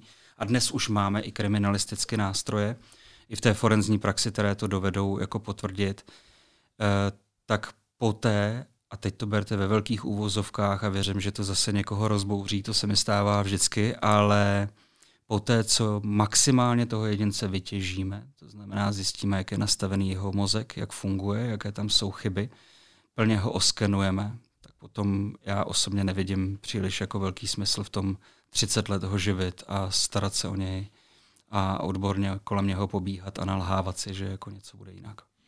Já tam právě vidím jako několik pro a proti. A to můžeme třeba rozebrat, jak to vidíte vy. Pro tam může být to teda završení toho případu, nebudou tam ty náklady přesně 30 let takového člověka živit. Na druhou stranu pro ně to asi není ten největší trest, co jsem často slyšel, tak to není něco, co by je děsilo, naopak možná je to pro ně jako lehčí, než strávit zbytek života jako ve vězení. Další věc je, jestli to pomůže nějak těm obětem, jestli oni, oni tohle to vyžadujou. A pak to, jak vy říkáte, že v dnešní době už se to dá jako a dokázat tak, že tam není pochyb. Možná před lety byly taky takovýhle názory, že už v této době jsme, že se to dá dokázat tak, že hmm. není pochyb a víme o několika případech, které asi ve většině případů to nejsou sériové vrazy, jedná se tam o jeden případ, ale dostali třeba do životí nebo, nebo ten trest smrti a pak se zpětně jako ukázalo, že vlastně to neudělali. Hmm. Jdete na to pěkně. V zásadě myšlenky, které teďka říkáte, jsou typickými hlavními pointy a highlighty argumentace těch dvou táborů, které se mezi sebou přou, tedy abolicionistů a retencionistů. Eh, já vám taky za sebe nedovedu úplně jako stoprocentně říci, jako tady to je takhle ostře, tady je to takhle správně, tady se v tomhle mílíme a tak dále. No, jestli ale... je to vůbec pravda, to, co jsem říkal, že třeba to pro ně není ten největší Ano, je to, je to bez zesporu pravda. Jo? A otevíralo by to teďka poměrně jako velkou diskuzi, kdybychom se museli podívat na, na spolehlivá data z výzkumu o tom, jak to funguje, jestli to snižuje kriminalitu, jestli se toho někdo zalekne, jestli to ty pozůstalé vůbec uklidní a tak dále. To by bylo na dlouhé povídání. Ale když to vrátím k vašim posledním větám a spojím je s mými posledními větami toho, toho předešlého dotazu, tak eh, bez zesporu bylo, je a vždycky bude velký prostor k pochybení, špatnému vyhodnocení stop nebo dokonce k jejich manipulaci. Ale proto záměrně říkám, že o tom hovořím, nebo bych hypoteticky, velmi hypoteticky, eh, dovedl takhle jako názorově uvažovat u pachatelů e, masových a seriových útoků, zvláště pak těch masových, protože toho pachatele chytíte na tom místě činu. Rozumějte, to není tak, že vám jako někde uniká, mohl to být někdo jiný, mohla se udělat nějaká forenzní analýza, která mohla být špatně jako odebraný ten vzorek, nebo se tam něco připletlo. Drtivou většinu, naprosto drtivou většinu pachatelů masových útoků je nespochybnitelný, kdo to je, protože prostě je vidět na tom místě, je třeba zaznamenán, je většinou dopaden na tom místě. Třetina z nich na tom místě spáchá sebevraždu. Ostatně jako pro řadu těch pachatelů je to takzvaný typ rozšířené sebevraždy. Oni už tam jdou s tím, že si sami vezmou život a jenom přiberou některé další. A, a u tohoto pachatelu jako moc diskuze není. Jo, tam můžeme posuzovat samozřejmě také jeho jako eh, duševní obraz, jo, pokud tam není jako nějaké třeba psychotické onemocnění a tak dále. To, to je, o to je potřeba potom samozřejmě korigovat i ten názor, takže ji neberte prosím pěkně jako striktní a radikální, protože má své proměné, které je potřeba prostě jako definovat a, a rozeznat. Teď si myslím, že zrovna před pár dny byl eh, v médiích článek o dvou afroameričané, kteří byli neprávem odsouzení a dostali no. nějaký obrovský oč, očkodnění. Mm. A to tenkrát, protože oni pod nějakým, nátlak, pod nějakým nátlakem se přiznali, doznali mm. k těm mhm. činům. Myslím si, že to bylo znásilnění mm. a asi několikanásobný. No a Uh, v těchto těch případech by taky někdo mohl vyhodnotit vlastně, že oni se přiznali, tak je, není jako o čem, o čem mluvit, že jo? A hmm. kdyby to bylo nastavené tak, že za takovýhle přečin můžou dostat jako třeba trest smrti, tak uh, mohlo, zesporu, mohlo se stát prostě jako chyba. No, tak. Jasně, jednoznačně. To jsou chyby, které jsou. Americká uh, jurisdikce jich uh, odhaluje jako hmm. mnoho. Hmm. Troufnu si říct jako velký úvozovkách, že i jako v našich věznicích hmm. můžou být lidé, kteří by tam být neměli. A naopak mimo věznice je nemálo lidí, kteří by ve, vězni, ve vězení být měli. To tak prostě je. Proto ten svůj pohled opět jako v té hypotetické rovině jako směřuju k těm případům, u kterých je očekávatelná poměrně spolehlivá a jasná analýza toho, kdo je kdo. Vy jste sám zmínil, že teďka ta teda lehká většina je uh, těch masových útoků ve školách v USA. Mm-hmm, ano. A myslíte si, že i v České republice bude stoupat uh, počet těchto útoků, protože teďka aktuální zpráva hodinu předtím, než jsme začali tady natáčet, tak uh, opět byla zpráva v novinách, že školy se zavíraly, protože opět byl nahlášen anonymní útok, teda mm. tam doufejme, že jde jenom o výhrušku, ale, ale myslíte si, že ten trend bude i v České republice, že bude stoupat těchto, těch útoků těch třeba mladých žáků na, na školy, kde dřív studovali? Já bych si na chvíli, když vystoupím jako z nějaký jako odborný bubliny, abych si jako lidsky moc přál, aby byl toto jeden ze sociálně patologických jevů, mnohdy na podkladu individuální eh, patologie a psychopatologie, který se nám vyhne. To by bylo jako fajn. Ale právě protože eh, si uvědomuji, jaká je rozpínavost toho jevu, jak se ten jev v čase chová, jak se kopíruje, jak se mění, jak se distribuuje, a tak dále, tak uh, to je jeden z důvodů, proč se na to téma vlastně jako zaměřuju. Proč uh, máme i akreditované semináře třeba pro preventisty na školách, proč se věnujeme vzdělávání policie v této oblasti a, a podobně. Když to nepřijde, skvělý. Ale myslím si, že na některé věci, které prostě letí světem, a ze, zejména bezbřehým a bezhraničním internetem, je, že je dobré na ně se jako připravit. Umět je jako vysledovat, vypozorovat. Umět se žáků a dětí jako lépe ptát. Vysledovat z drobných náznaků, že se proměňují, že se radikalizují, že se uzavírají do sebe, že se mění jejich postoje, názory a, a podobně. Podařilo se mi dobře odpovědět vaši jo, otázku? Ne, mě to jenom připodobňuje jeden váš starší rozhovor, vlastně, který jsem čet v roce 2019, myslím, že to bylo v říjnu, a tam, tam se vás taky ptali na masové útoky v České republice. A vy jste mm. tam zmiňoval, že vlastně jich není moc, nebo že v poslední době žádný nebyl. A já jsem si hned vzpomněl na ten útok eh, v Ostravské nemocnici, mm. Zjistil jsem, že ten rozhovor byl asi měsíc před tím útokem, mm. než eh, vyšel, než se to stalo. Takže jsou přesně podle mě takové věci, které ať, ať si to nikdo z nás nepřeje, tak prostě ten, ten trend je tady asi znát a, a není to jenom záležitost USA, kterou, kterou sledujeme ve zprávách, ale bohužel to, tak, prostě no. to pak bude záležitost celého, celého světa. Je to tak a jako dost špatně se člověk může vyjadřovat k nějaký jako prognoze. Já jenom jako sleduju a pár let už se tomu věnu na to, bych jako viděl, jak se tyhle ty jevy dovedou snadno jako distribuovat jako taková virtuální neviditelná infekce. To je jako fakt. K tomu, co vy zmiňujete, tuhle tu paralelu, kdy jsem patrně něco v nějakém rozhovoru někde říkal a došlo k té Ostravě, ta paralela je tam ještě hlubší, vám musím říct. Jo. Protože den, možná dva dny předtím, než došlo k tomuhle tomu útoku, tak já jsem měl v eh, Ostravě eh, přednášku zaměřenou na, na problematiku pachatelů tohoto typu. A představte si, že na té přednášce byli eh, zrovna ve svém volném čase zdravotníci z té nemocnice.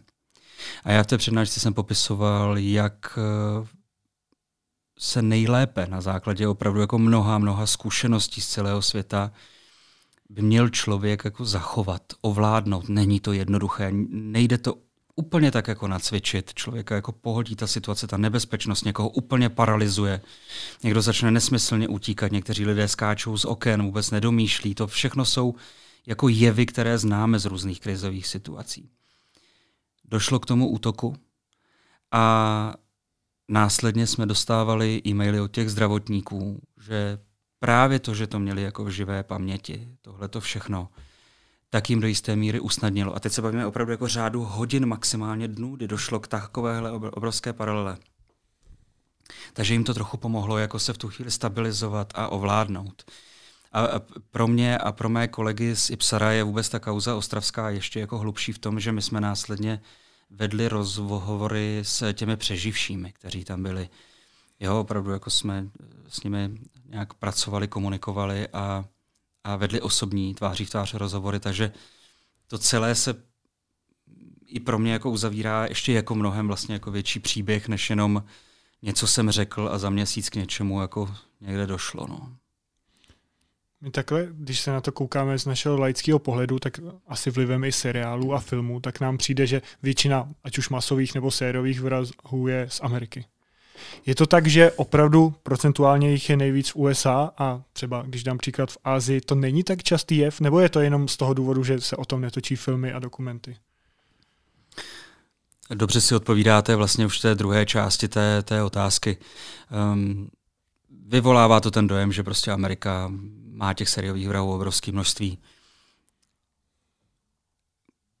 Takhle, ona jich má reálně více a zvláště pak těch masových vrahů, protože to je opravdu jako fenomén hodně postavený na, na nápodobě. A je potřeba to uvádět do širších souvislostí, o které se pokouším právě v té knize. O to, jak velká pozornost se těm činům věnuje, jak ilustrativní a špatné jsou ty informace předávané v médiích, jaká je dostupnost zbraní, jaká je ekonomická uh, situace v jednotlivých socioekonomických třídách, jaké jsou preventivní uh, programy v daných oblastech, jaká je migrace. Jo? Na celé řadě jako jevů tohle to stojí. Amerika masových vrahů má jako nespochybnitelně více než kterákoliv jiná země na světě. Dokonce podle mnoha takových těch jako globálních výzkumů má Amerika více eh, masových vrahů než 39 dalších zemí, které dodávají do celkového globálního systému jako informace o tom, jaké mají zločiny a podobně. Jo. Takže u masových vrahů jednoznačně. U sériových vrahů si myslím, že e, bude správnost v té úvaze, kterou jste vyjádřil v té otázce, že prostě se o tom jako jenom tolik nemluví a neví. Jo, jako Rusko, Ázie, um, Jižní Amerika, to, to jsou prostě jako oblasti, kde, kde když se někdo ztratí, tak uh, ho nikdo mnohdy ani nehledá jo, a ani není kde třeba. Takže myslím si, že je nemálo jako vrahů tohohle toho typu všude po světě a vůbec to jako nemáme šanci zjistit a že v tomhle ohledu ta Amerika jako vylejzá jenom protože o tom prostě mluví, měří to, natáčí o tom a tak dále. U těch masových je to ale jako nespochybnitelný ten trend. Tam to je vysloveně jejich nemoc společnosti.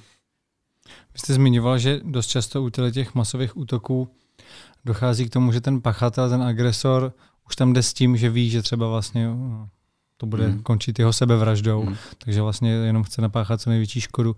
Já jsem si myslel, že to třeba bývá až eh, na základě nějaký lítosti.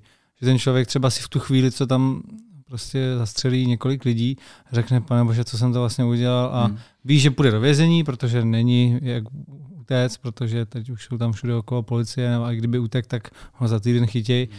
Takže automaticky to bere tak, aby prostě se vyhnul tomu výkonu trestu, takže tohle to bude ta nejlepší a nejsnažší volba. Hmm.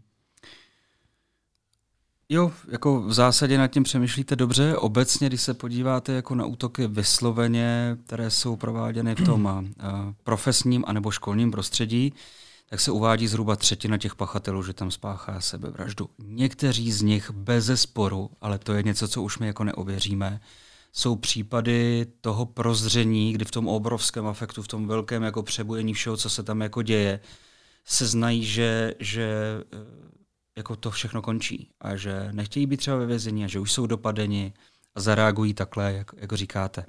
Ale větší část z nich, a to už eh, není věc nějaké jako domněnky, ale věc faktů, který je ověřitelný na základě jejich deníků, na základě digitální stopy toho, co vyhledávali na internetu, eh, eh, digitální stopy v komunikaci, třeba v různých fórech, ve kterých se potkávají na internetu lidé, kteří eh, prostě nad tíží vlastního života přemýšlejí i ve světle třeba sebepoškození anebo vysloveně sebevraždy, tak z toho už lze potom jako vyvozovat a, a měřit to a vyvozovat jistý plán, se kterým tam prostě jako šli.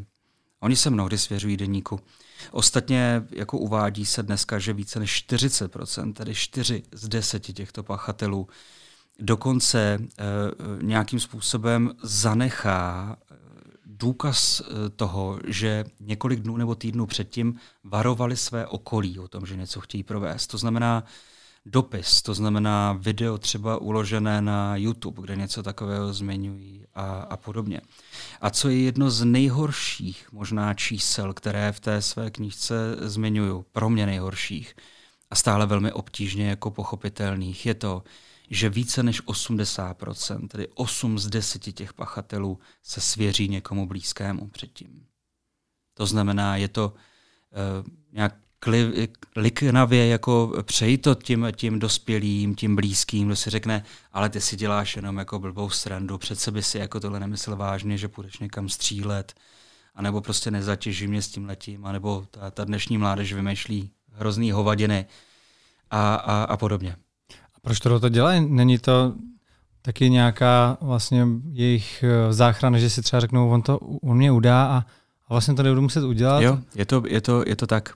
A to už je taky ověřeno, opět to není jako eh, dojem, to už jako taky se samozřejmě na to zaměřovala řada analýz a výzkumů. Je to prostě volání o pomoc.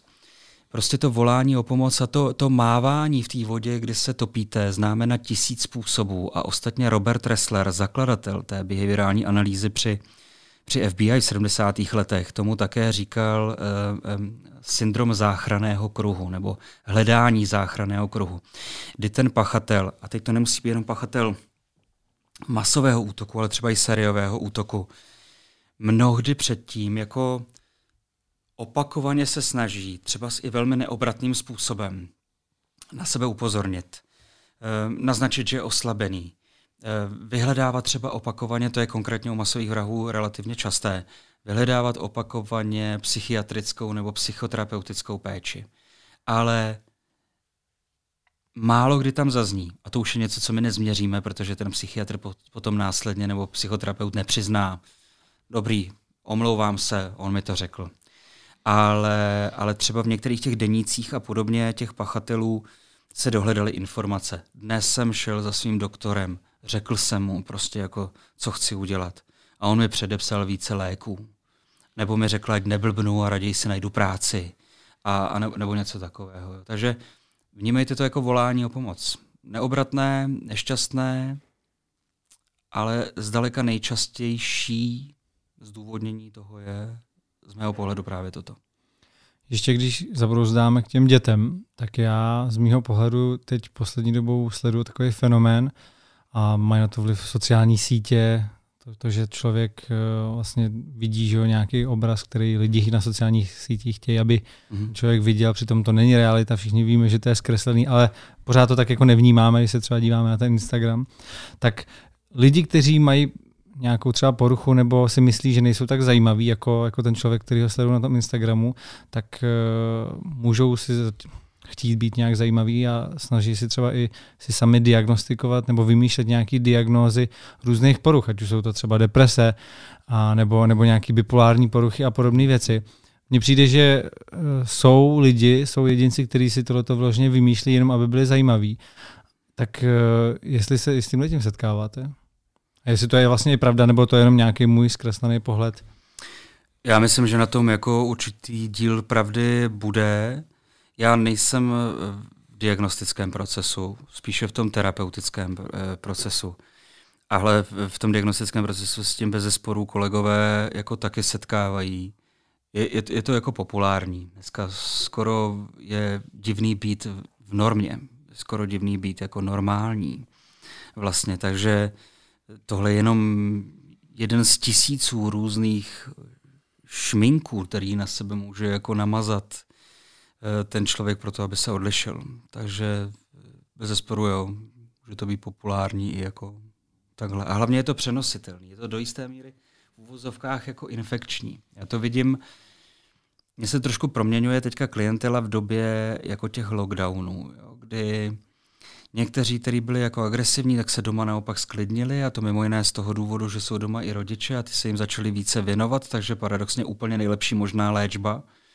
Naopak některý zase třeba rodiče příliš nevídali a teď, když je zavřeli domů, tak prostě jako bobtnaj a všichni se mezi sebou mydlejí a tak dále. Ale to, co je pro mě osobně nový a je několik takových odstínů věcí, ve kterých se fakt učím, protože jsou pro mě úplně nový, je velké množství sebepoškozování. Kdy ty děti vlastně ten vnitřní vztek, nejistotu, nakumulovanou tenzi, nakumulovanou nějakou traumatizaci začnou vybíjet vlastně a obracet sami vůči sobě. A dokonce to mnohdy nedovedou takhle pojmenovat. Dokonce dovedou jako i tvrdit, že jsou vlastně jako strašně spokojení ale mají na rukách desítky a stovky třeba zářezů. A když se potom začnete eh, od žiletky a podobně, a když se s nimi začnete více bavit a, a rozkrývat to prostředí a zjišťovat, jak se na to třeba jako dívá okolí, jak, jak to vnímá, proč, proč to dělají, eh, jak, jak hodně se mají rádi, co by naopak v sobě mohli třeba aktivovat jako takový jako sebeozdravný jako vliv, čím by se mohli vymanit z téhle smyčky, která je teď stahuje dolů. Tak to, co mě překvapuje, je to, že slýchám to, že to třeba v jejich okolí dělají všichni. Jo, že to, já se řežu, protože kámošky to dělají taky. A když se o tom bavíme, jako, jak to vlastně vzniklo, řeknou, jako jedna kámoška to viděla na internetu, a tak jsme to chtěli zkusit a už to děláme jako všichni. Jo, takže v tom je ta infekčnost a vy jste v tom svým popisu nebo v té otázce někde zhruba v jejím středu řekl, vidíme to, všichni vidíme, že to tak není, nebo všichni vidíme, že to není dobře. A já v tomhle chci říci, že to pravděpodobně vidíte vy, pravděpodobně to vidí všichni kolem vás, protože si i svou bublinu přizpůsobujete tomu, jak je nastaven váš hardware a software. Ale eh, v reálné eh, jako společnosti to není, že všichni to vidí, ale naopak většina to nevidí. Většina tomu nerozumí, nevidí to, nemá proto zpětnou vazbu, nezažila různé situace, které by jim jako z toho šuplíku z mozku jako vyndali tu informaci, ty hele, tohle je blbost. Kriticky na to nahlédni, vyhni se tomu, nebo pomož tomu člověku a podobně nemají tu zkušenost. Jo, nehledě na to, že se bavíme dneska o generaci dětí a mladistvých, kteří čím dál více už přestávají být jako vychovávání, a ty to mě vnímejte jako ve velkých úvozovkách, přestávají být vychovávání lidmi. Ale, ale začínají být vychováváni eh, jakousi nějakou jako hmotou kyberprostoru jestli jsem právě srozumitelný. Mm, jo, jo. V tomhle tom jako se ta doma strašně překotně mění. Jo. Já, jako jedno ze zdůvodnění toho, proč je více masových vrahů, jsem vysvětloval v té knížce, že čím dál více se nadužívá třeba kyberprostor. Jo, digitální prostor, sociální sítě a podobně. A zmiňoval jsem tam jeden výzkum z Ameriky, na základě kterého se zjišťovalo v populaci školáků na základních školách, kolik času tráví denně hraním her na internetu a podobně. Zjistilo se, že průměrný americký školák takto stráví 6 hodin 32 minut každý den v kyberprostoru. U nás se pohybujeme někde kolem 4 hodin. Před koronou, když se o tomhle hovořilo, tak to znělo děsivě. A teď přišla korona, jsme v tom jako vlastně všichni. Veškerá komunikace, veškeré vzdělávání do toho spadlo. A v posledních týdnech a měsících zjišťujete, že navzdory tomu, že deprese, které jste tam zmiňoval, úzkosti a další jevy, o kterých se ví desítky a stovky let, začínají získávat úplně jako nové, nové rozměry. Uh, úplně nové jako subdiagnózy. Jednou z takovou subdiagnóz, a ta už byla lehce před covidem zmiňována, je selfie syndrom. Jo, to, že se člověk neustále zaznamenává, furt má potřebu jako tu svou realitu, co teď jím, kde jsem jako zdvihl kolik činek, jo, koho, koho jsem potkal, neustále sdělovat tomu svému jako virtuálnímu prostředí domělých kamarádů. A čím víc jich má, tím víc si myslí, že je jako skvělý, úžasný a milovaný. Selfie syndrom, jako takový určitý prekurzor možných narcistních rysů do budoucna. No a vedle toho se vyvíjí další takový neklinický pojem a to je digitální neboli modrá demence u které víme, že nadužívání některých těch médií a toho kyberprostoru prostě ovlivňuje nejen naši percepci, naše vnímání, ale i naše kognici, naše poznávací procesy, naši schopnost komunikovat, navazovat vztahy a podobně. Před několika týdny se objevil pojem zoom anxiety, to znamená zoomová úzkost. Je to jako dost nelichotivý vůči té konkrétní softwarové platformě, přes kterou komunikujeme, protože ten fenomén vzniká u všech platform podobného typu ale prostě úzkost, kterou lidé mají v tom jako home office. Před karanténou... Třeba ta modrá no. demence má něco spojeného s modrým světem, který teda vyzařuje. Ano, jasně, samozřejmě. Je to, přesně, je to přesně tak, přesně hmm. tak. To je, to je tahle ta, tahle ta uh, souvislost. Hmm. Takže a, a to, to nám otvírá jako úplně nový a netušený pole, o kterým bude potřeba více přemýšlet, více ho sledovat. Já si všímám už jako nějakou dobu a, a nejen já, ale i řada kolegů, když se bavíme o tom, že děti jakoby postupně ztrácí do jisté míry i schopnost třeba verbalizovat své emoce, popisovat, co vlastně prožívají, popisovat nějakou jako více vrstevnatost toho, co, co žijí a prožívají. A jednodušší eh, pro ně komunikovat skrze třeba smajlíky a podobně. Bude to jako velká dřina se navrátit zase k tomu, aby, abychom komunikovali jako lidé, aby děti byly vychovávány lidmi a ne počítači, tablety a, a, a podobně. Protože to je prostě jako závislost. Je to, je to jako jednoduchý. Kolik strávíte denně času na sociálních sítích, na počítači a mobilu? No podle mě, kdybychom se podívali na takový ten ukazatel na iPhoneu, tak budeme všichni překvapení, kolik jsme tam strávili času. Díval jste se na to někdy? Díval a podle mě to byly taky tak ty čtyři hodiny, podle mě tam jsou jako. Možná, možná tři, čtyři nějak. Já na tom budu podobně, jako úplně v klidu, jo. A je to vlastně jako hrozivý zjištění, že jo. A člověk si to neuvědomí. Právě, že Já si se vůbec podívám neuvědomíte, se a no. vidím, vidím tam tohleto číslo a říkám si, kdy? Ale Vlastně sekundy a pořád. minuty na, na, to za No. ten den jako nakumulujou. No. a nejhorší To je, když si to to, je člověk zdůvodní, že, že tam jako právě, no. pracuje, no, ale vlastně ne. To je ten trouble právě jako u závislosti, že si kolikrát člověk jako neuvědomí, kdy eh, ten vláček, do kterého občas jako nasedli, už jako nabral rychlost, že se blbě vyskakuje. Ale je to tak a když si potom člověk jako to nějakým způsobem kvantifikuje a řekne si, a teď prosím vás, jako neberte to ode mě jako mentoring, já to sám neumím, jo. sám se to jako učím, jo. zcela jako na rovinu. Ale když se řekne, kolik času já jsem jako zatraceně mohl věnovat tomu, tamtomu, té či oné, vlastním třeba rodičům, eh, dětem nebo sobě, smysluplně. To já si říkám jako furt. A jsem taky neponaučitelný, jako jo. A, ale možná, že tohleto neustále opakování jako napomůže nějakému zvědomění a třeba i aktivním krokům. Snad u mě, snad i u dalších. Jo, já tomu věřím. Je pravda, že já třeba to mám tak, že když jezdíme na chalupu někam, tak tam mám takový jako digitální detoxy, že se většinou snažím tam něco dělat manuálně a ten mobil fakt mám, jako, že na ní za celý den ani nesáhnu. Ráno prostě mi zazvoní budík, jenom abych stál, Jasně. položím ho a dostanu se k němu někdy, až zapadne slunce, možná i později, až třeba v 10 večer. A Hmm. člověk toho stihne mnohem víc no, za ten den. No. Ten den najednou vypadá, že je dvojnásobně dlouhý. A... Nechybí to, hlavně tam pak přijdu za ten celý den a je tam jedno upozornění. A teď říkáte a narážíte na moc pěknou věc, kdy si říkáte, uvědomuju se, anebo vnímám, že ten den je jako vlastně, že ten čas běží jinak, Hmm. že je více času. A teď si představte, že eh, vy máte za sebou prostě pár dekád už jako života a dovedete s časem do jisté míry pracovat, analyzovat ho a využívat ho. Teď si představte ale, že to dítě je jako malý a, a nemá tuhle tu zkušenost.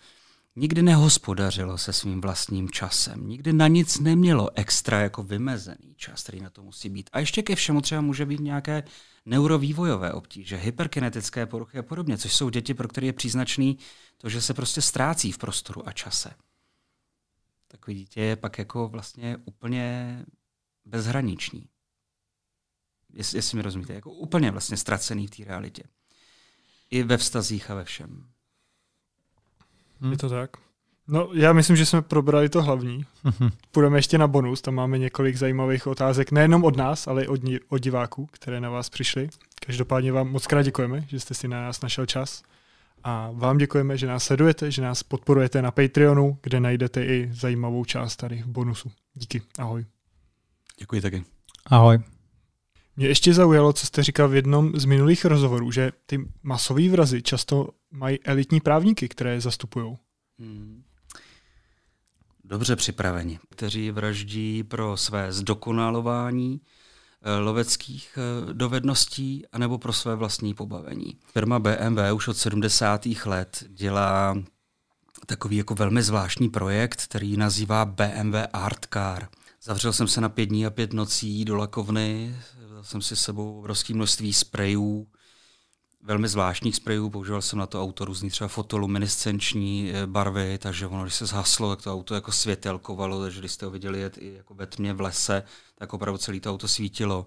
No a pak eh, na druhou stranu, když jste eh, zmiňoval v nějakých předchozích rozhovorech, že třeba počítačové hry nebo akční filmy zase nemají zase až takový vliv na to, že by vychovávali zločince a sériový vrahy nebo masový vrahy.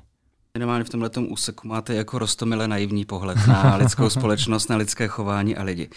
On ten příběh je takový jako zvláštní a, a, a trošku jako typicky český, ho nutno podotknout.